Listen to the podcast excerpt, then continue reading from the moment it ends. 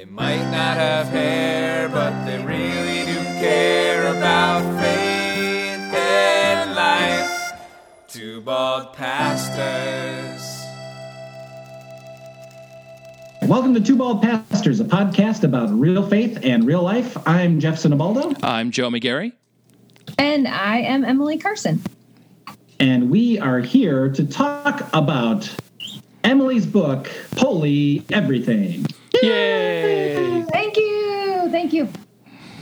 So you should know this is a repeat conversation, but it's actually a new conversation because Emily was gracious enough to talk with us right around the time of her book release, and then we were gracious enough to destroy the file accidentally. and so uh, we're going to do this again, which is great. But in the meantime, uh, Emily has spoken with uh, our Bishop Jim Hazelwood on his podcast. So if you have not listened to that, I would say, you know what, take a break, pause what you're listening to, go over to, to uh, the Everyday Spirituality podcast, uh, come back, and then uh, we'll pick it right up where you left off. So welcome. Great advice. Yes, thanks for the opportunity to come and chat with you two again. I really treasured our first conversation. I'm sad that it's lost forever, but I'll hold those memories close to my heart. And I'm glad that we get to chat again. Yeah, Yeah. how fun. Great. See, we had I enjoyed our conversation Oh, so much last time that I just de- intentionally destroyed that. Right, so we could have an excuse to talk again. It's all a big ploy to bring it back. So here we go. Very tricky. Getting the new year off to the right start. So, Emily, why don't you just tell us a little bit about yourself in case people are not going to hit pause and go listen to the other podcasts that come back? So they can just have a little bit of an introduction to you, and then we can hop right into it. That sounds great. My name is Emily Carson. I am a Lutheran pastor. I live in Rochester, Minnesota, and my current call is as assistant to the bishop in the Southeastern Minnesota Synod with Bishop Regina Hassanally. And I also serve as our synod's DEM, which is Director for Evangelical Mission. And I love to write and hike and go on adventures with my husband Justin and our dog Finn. And I am delighted to have the opportunity to talk about my book, which is called Holy Everything. Great, Awesome. and So let's do that. yeah, let's do that. So th- this book um, came from the premise of uh, time when you spent, and you still do this, right? Writing for uh, the newspaper, and and uh, can you talk a little bit about that and the inspiration behind the book? Sure. I started a blog actually in 2008. So I was just about done with seminary. And that blog was called Diaries of a Pastoral Fashionista. Because at the time I was very into fashion and thrifting. And so there was a columnist at the time at the Rochester Post Bulletin who featured that blog in the paper. And then that ended up leading to a conversation with an editor at the Post Bulletin who thought, hey, I think this could be a weekly column. So, since about 2010, I've been writing a weekly column for the Rochester Post Bulletin. It used to be called The Lady Pastor. Uh, and then for the last five years or so, it has been renamed uh, Holy Everything. And so I have the opportunity to write every Saturday for about 40,000 Post Bulletin subscribers. And the Post Bulletin has really graciously given me space to write about everything. And so the book is a reflection of that. Uh, I can write about nature, creation, spirituality, Jesus, uh, psychology, hope, forgiveness, all those different themes. And it continues to be one of my highlights of the week every single week. I can't believe I get to do it. It's a huge privilege, and uh, it's one of the few tasks I never complain about. Nice, nice. yeah. That's great. So uh, we have a mutual friend, Brian Scott, who's been on the podcast a couple of times and uh, helped you put the book together in the editing formats, right? I mean, he was he kind of helped you group group things. Brian did a lot behind the scenes. In fact, he re edited every column, and the content is much stronger than it was in its prior format. Brian, yeah, like you said, he's my editor, and he's been a huge joy to work with, great advocate and encourager, and it never would have happened without his his accompaniment. Great. So we thought we could spend a little time today on the podcast just lifting up a few of your entries into this book. So you've got it arranged into a number of categories, and then uh, therein you've got a number of columns. So uh, we asked you ahead of time if there were a few you'd wanted to talk about specifically. So we've all kind of worked on that in the meantime. So where would you like to dig in first? Well, I thought it would be fun to explore some of the columns from several of the different sections Yeah, so great. that listeners could get a sense of the type of content in the book. And I'll just say an, a neat way that I've heard of some folks using the book is for, especially pastors, they're using it as council devotions or as meeting devotions. And the book also has an accompanying discussion guide. So for every essay, there's also a couple discussion questions.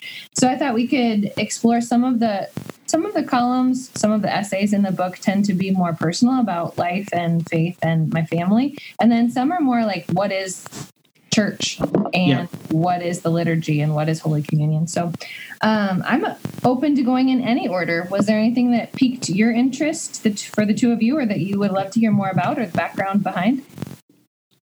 Yeah, one of the things that I uh, that really struck me when I read, you know, some of the entries that you sent is uh, anniversaries of loss. That really struck me because I have some anniversaries of loss in my life, and then also as we uh, finish out 2019 to, to, to, go into 2020 here, I have seen um, some posts of mixed variety on, on Facebook of people who are thankful that 2019 is over and ready to move into 2020. People who, uh, like myself, I like to make goals and resolutions. Who who say this is great. Other people say this is not so great. You shouldn't be doing this. You just be happy with who you are. But I'd like to talk a little bit more about that entry and and kind of where that came from on on you when you when you put that piece together and, and just some of your perspectives on on anniversaries of loss. Yeah, that uh, reflection came similar to you, Joe, just out of my own experience of having an anniversary of loss that isn't necessarily something that I talk about a lot, um, but it's something I experience every year. And thinking about how do we equip people to acknowledge anniversaries of loss in ways that are meaningful to them, whether they share it with others or whether they just give themselves permission to acknowledge the loss and the grief and the feelings around it. And I mentioned in the essay, social media is a place of great joy a lot of times where we can celebrate, especially birthdays and anniversaries. And it, it is awesome to have those outlets, but there aren't necessarily as many outlets to process annually reoccurring days Yeah. that are tough. Um, Yeah. So in the column, I just give a little bit of guidance about how to be graceful with ourselves. And the first piece of it is just about acknowledging that it's a real thing, that an, a loss has occurred and that we remember it. Whether we always remember it on the exact day or a particular time of year, or like you said, the holidays can be space in which a lot of those emotions come up. Acknowledging those emotions is really impactful, I think and being graceful with ourselves. Self compassion is really my jam lately. I mean, I just think Yeah. that it's it's life changing. I think It and is. for pastors, it's critical that we extend ourselves self compassion. It really impacts ministry and, and the way that we interact with the rest of the world. Say what you mean about self compassion. Say if someone is confused by that term. Yeah.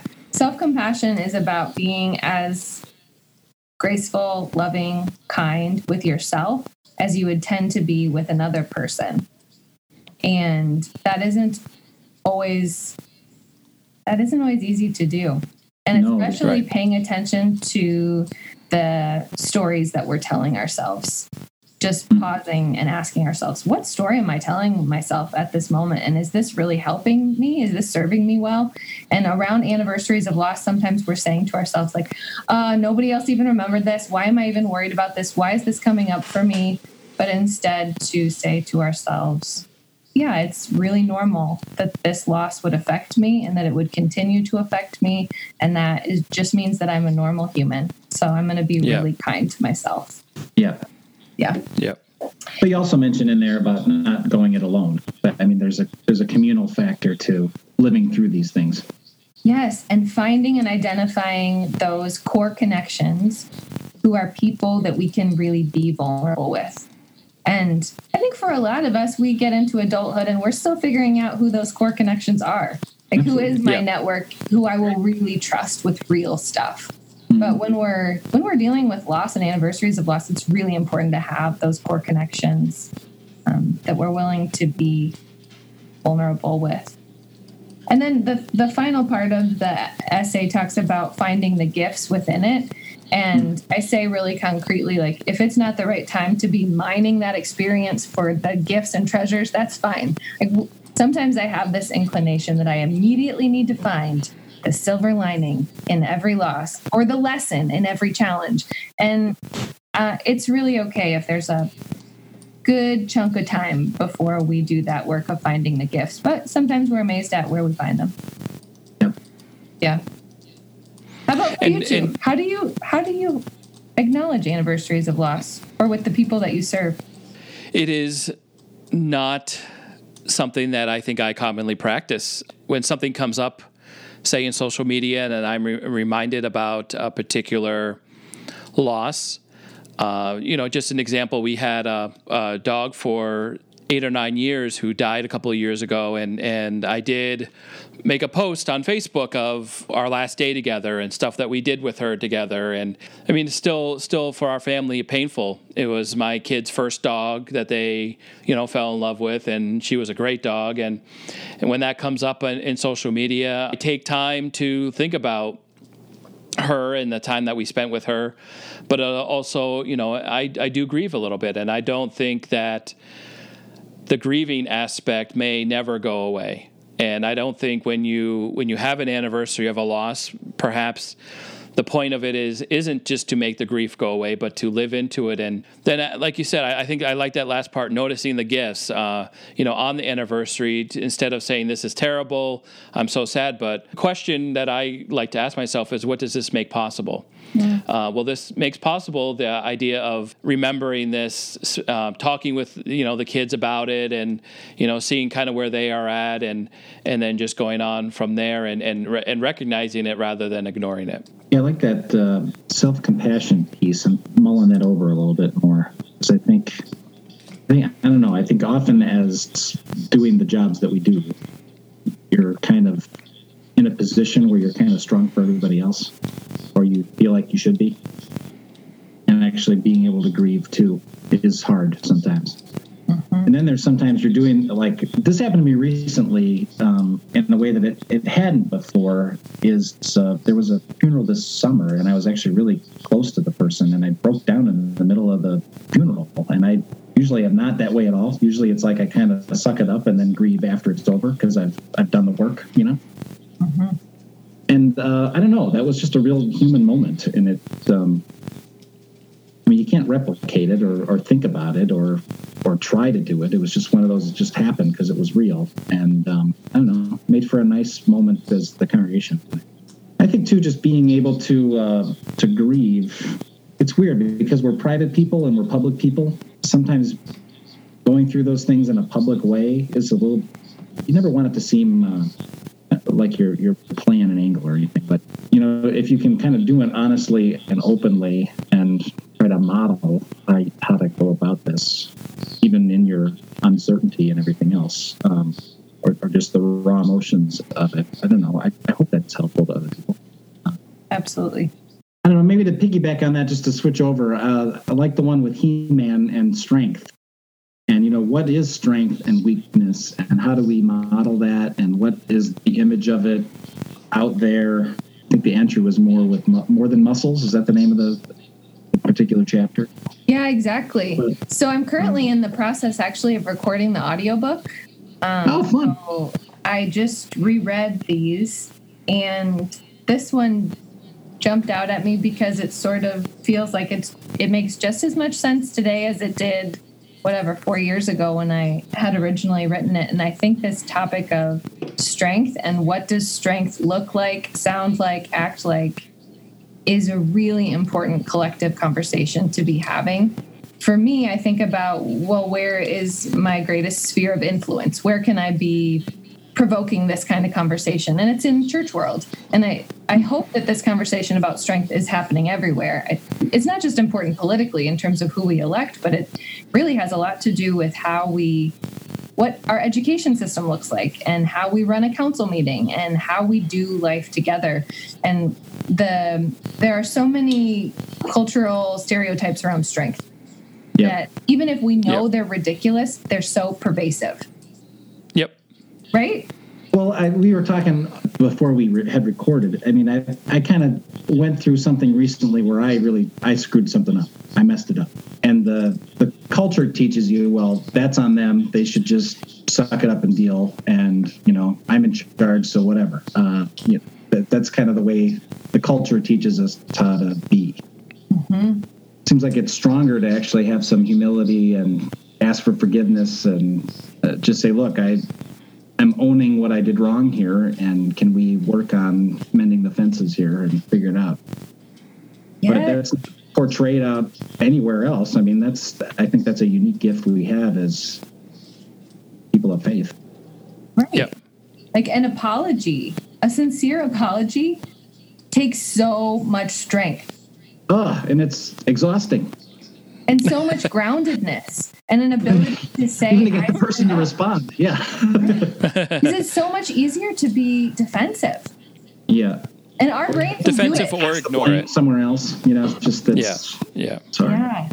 I think, and I think sharing the microphone takes a lot of strength, which I love that you guys do this so intentionally. You intentionally share your platform, you share the microphone, literally and metaphorically. And that to me takes that's strength.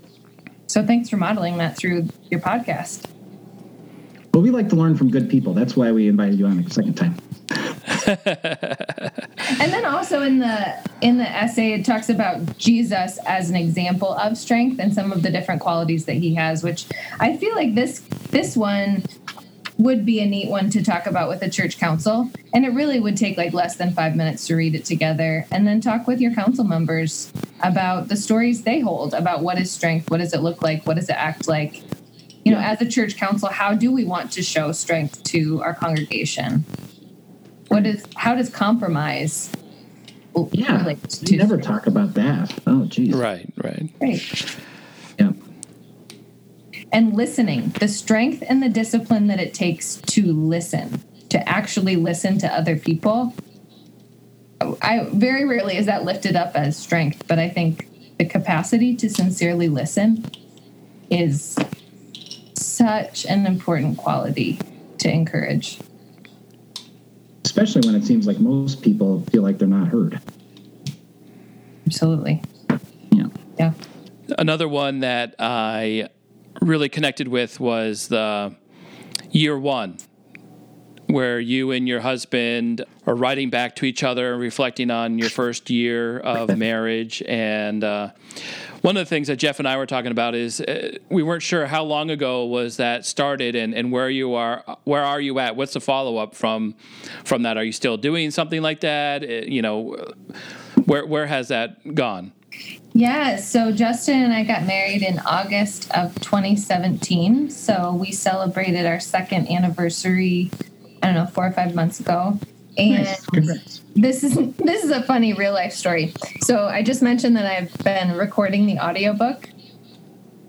And so Justin and I are had a little um, tisk, and right afterward, I went downstairs to record, continue recording the audiobook, and of course, this is the chapter that I needed to read into the microphone, and I just thought, God, you are so hilarious. And then That's um, awesome. It, it was such a good reminder, you know, of of marriage like the joys of it and the challenges of it and so then rereading these lessons from year one are it's still very helpful in year three. We are still keeping the shared journal that my friend pastor russ rudolph uh, encouraged cool. us to keep. And so much of this remains to be uh, remains lessons that guide our relationship together.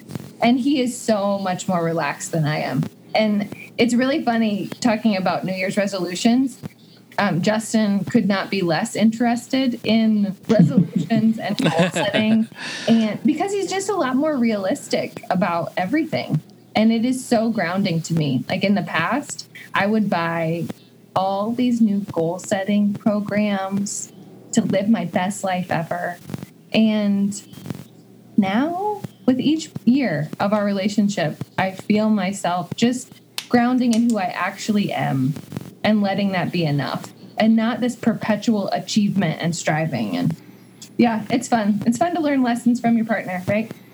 Yeah. Not just yeah, from definitely. your partner, but with your partner. Yeah.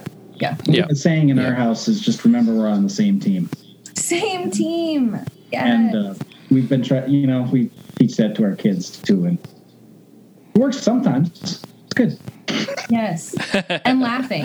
I, that's Yeah. one of the lessons that I learned in year one to laugh a lot. It, that remains so helpful. Yeah. Yeah. Tell me about Lake Superior. Yeah, some of the essays in the book are about nature and my favorite places in nature. And Lake Superior is my second favorite place on earth. My first favorite is Alaska. My second favorite is Lake Superior. And prior to moving to Minnesota in 2009, I had not spent time on Lake Superior. And it continues to be a place that is so mystical to me. So the essay in the book uh, is more about the personification of Lake Superior as if she is her own being with her own wisdom and personality. And there are so many lessons in creation, don't you think? Absolutely. Yes. I just Yeah. heard this coolest study about awe, the sensation of awe, A W E, Mm-hmm. that um, they've done brain scans on people who are like reading a report or reading a book versus being in creation. And when a human is experiencing awe, all the parts of their brain that worry and micromanage and fixate um, stop. And resting Wow. that's how I feel at Lake Superior. Like all of that noise stops and I can just be. Yeah. So I live a mile away from um, Long Island Sound. So we're by the beach a lot. So we see water in all of its forms with the tide and everything. Cool. Um, it's a it's one of those things where we say, you know, when you're having a bad day, just go to the water. And uh, if you can see the water in a day, your day's not that bad. And, There is something Really, really baptismal helps. about it. hmm yeah. Yeah.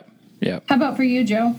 Yeah, yeah. Well, I love nature. I love getting out. You know, I, I'm an Eagle Scout, so I spent a lot of time in my youth uh, outside, hiking, camping, that sort of thing. And uh, there is something about it uh, that kind of eats away at me when I'm not experiencing it enough. You know, I, I have that urge just to be out and uh, to connect with nature, connect with God in that way, and feeling that way a little bit right now because it has, you know, with the winter and just not being outside as much. But this weekend, uh, my church is going up with some other churches for our forward leadership retreat, which is up at one of my favorite places at Camp Calumet in New Hampshire, and imagining going down to the lake for a little bit, not to swim, but just to be surrounded by that and, and being by the water. I'm really looking forward to it. So, There's something primal about water. I don't know what it is, but it just seems like you connect in such a different way to everything else when you're in the presence of a large body of water. I don't, I don't know why, Yeah. why that is, but it, I've always felt that way. I mean, when I went to college, I lived uh, in Kenosha, Wisconsin, right on the shore of Lake Michigan. So we could see Lake Michigan and all its different. I'm sure very similar. It's different than Lake Superior and the Sound, obviously, but um, you know, it had its own uniqueness, especially the way if the cloud patterns were a certain way or the sun came through in a certain way, the, the water looked different colors and had different movements to it, even though it was the same thing you looked at every day. It was, it was different every day. Mhm. Uh, uh, I don't know, being close to the ocean, it, I see that a lot as well. It's just, it's, uh, there's something very, I don't know if it's, it's because it's humbling, and I use the word huge water you got in there, but the, your problems don't seem so big. Maybe that's what it is.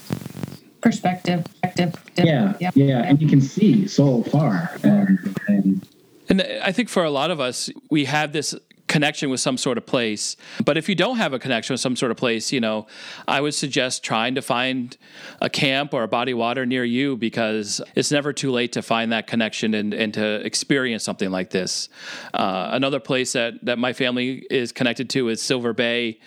Um, it's on Lake George in New York, and they they have opportunities for pastors and their families to have respites there, and and my family's taken advantage of that a couple of times, and uh, that's another place that I just feel connected to. It's on on a body of water, and it's not something that I grew up with. It's not a place that has a lot of memories from my youth or growing up or family. It's just, it's it's something where my immediate family can go to, my wife and kids, and that we go to every year just to take some time and be together. So so it's never too late to to find a place like that and connect with it.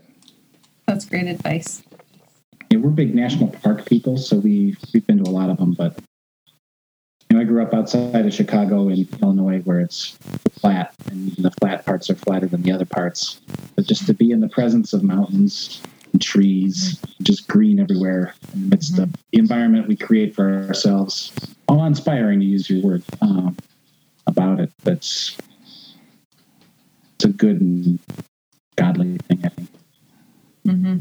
So you ha- you've had the book out for a little while now, and and you say you're working on the audio book. There's a reflection component to it. Uh, tell us a little bit more about that and some of the things that you are looking forward to doing with with what you have created in 2020. Yeah, so the book now has a discussion guide. Like I mentioned, there are two or three discussion questions for every essay in the book. And my intention for 2020 is to do one event every month with the book. So, like next month, I'm going up to a congregation in St. Paul and doing an adult education hour where we talk about encountering the sacred in daily life. And then, um, related to that, then I'll tell people about the book. But it's um, it's been so fun. Fun to go to local bookstores and share the book there. And it's been intriguing to learn about the publishing industry and how it all works and how books get into people's hands and how books get into libraries. Um, so, my hope is to share the book in many and various ways, however I can. And if it can bring something good into people's lives, then that's the best gift ever.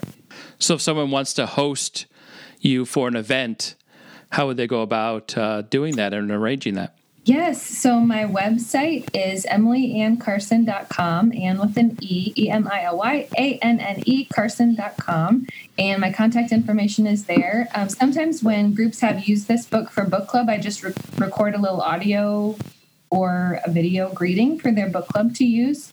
Um, and I would be glad to do that. And I would also be glad to personalize any book for anyone. So all the information about how to do that is on the website. And then I also have a blog, which is holyeverything.com. So I would love to hear from listeners um, in through email. My email is emily.carson at gmail.com. And in the meantime, you keep writing, right? I keep writing. Yeah, you can read the column in the Post Bulletin every Saturday and hope to find. Oh, yeah, another thing um, there, the ELCA has a resource called Cafe Magazine, Bold Cafe, and it's a digital magazine, and I got to write the December edition of that, so folks could oh, check fun. that out. Yeah. It's fun to share, fun to reflect.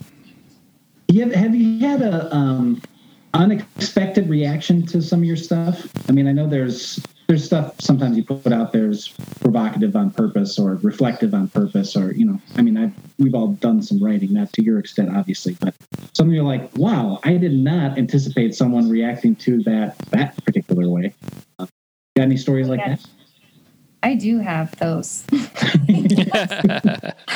Actually, my goal for the future is to become more provocative in my writing. I think I think sometimes to myself, what would I write if I wasn't afraid? Mm. I've been thinking that has come to my mind so often lately. Do you guys ever feel that way about writing and preaching?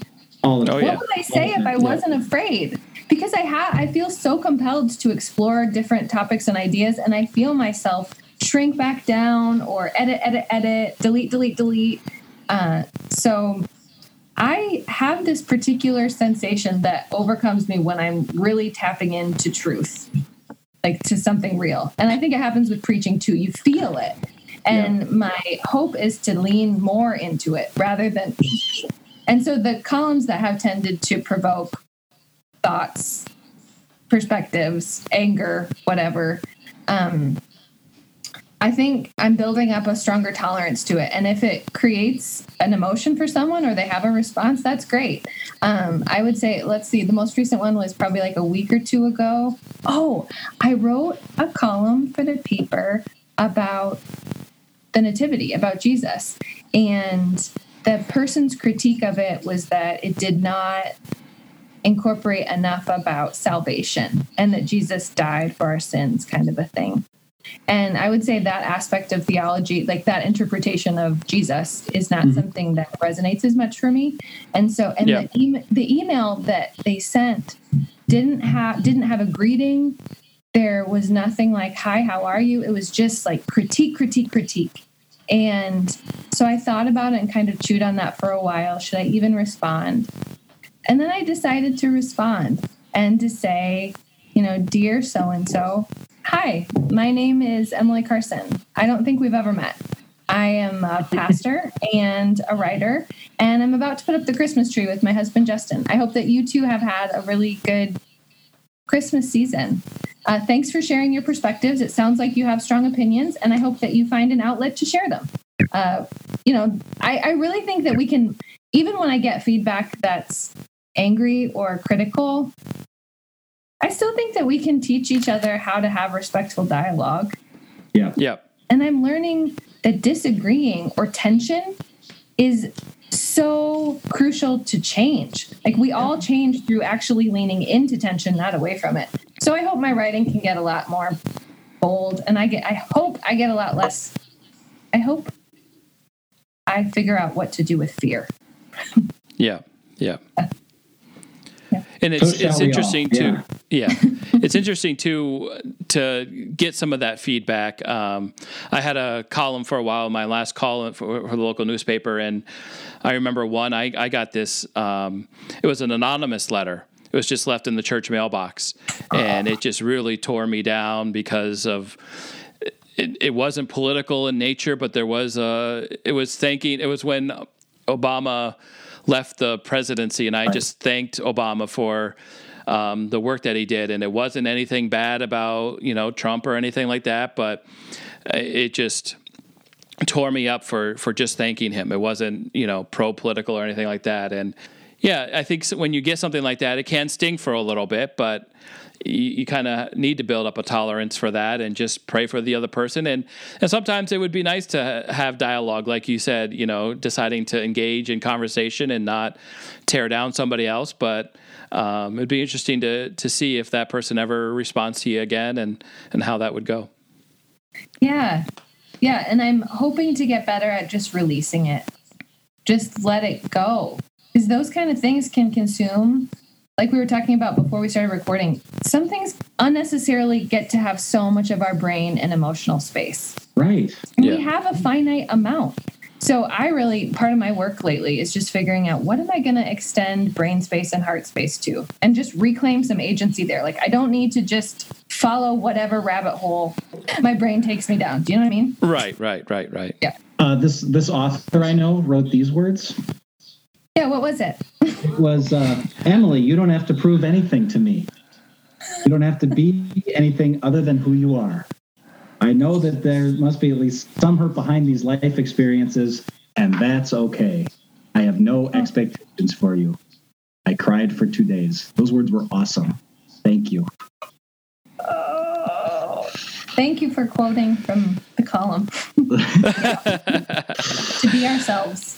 Yeah. To be ourselves. Oh, so critical. Mm-hmm. I mean, really, all of it is kind of about that, right? Just to be genuine in who we are in all of these experiences. I mean, people look to us. I mean, you've got those other pieces that you wrote about too, about not being answer people, but helping guide people with their questions. I think that's so yeah. helpful. I think cultivating curiosity. I love yeah, that's the one. any opportunity yeah. to do that. And to do it genuinely and with some dignity is huge. I mean, people respond to that. Yes, thank you both for the opportunity to talk about holy everything and to talk about life. Thanks. Thanks for the work that you're doing through this podcast. I'm excited to read more holy everything. Well, I hope there's another book, whatever it might be. Right. Brian Editor mentioned that last month. He's like, Are you ready for book two? What are you thinking about? Hmm, I don't know. What's the Holy Spirit up to next? Right. Wow, that's awesome. Nice. We'll anticipate joyfully. Yeah. And thank you for being gracious and coming back onto the podcast and recording with us again. And so we are the two bald pastors helping you connect to your faith with your life. I'm Joe McGarry. And I'm Emily Carson. And I'm Jeff Sinabaldo. And if you want to learn more about our podcast and what we are doing in 2020, you can go to our website, twobaldpastors.com, and find out some more information there. And we hope that you continue to connect with the podcast, but also connect with Emily and go out and get her book. We'll have some links to buy her book on uh, the website, so you can go there and purchase a book and, and utilize it not only in your personal life, but also uh, in your ministry. Find ways to incorporate it in there. And for those of you just coming back from uh, Jim Hazelwood's podcast, you missed a great conversation. You can rewind.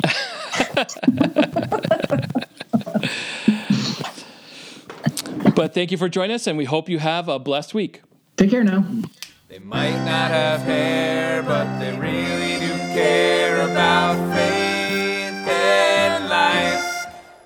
Bald pastors.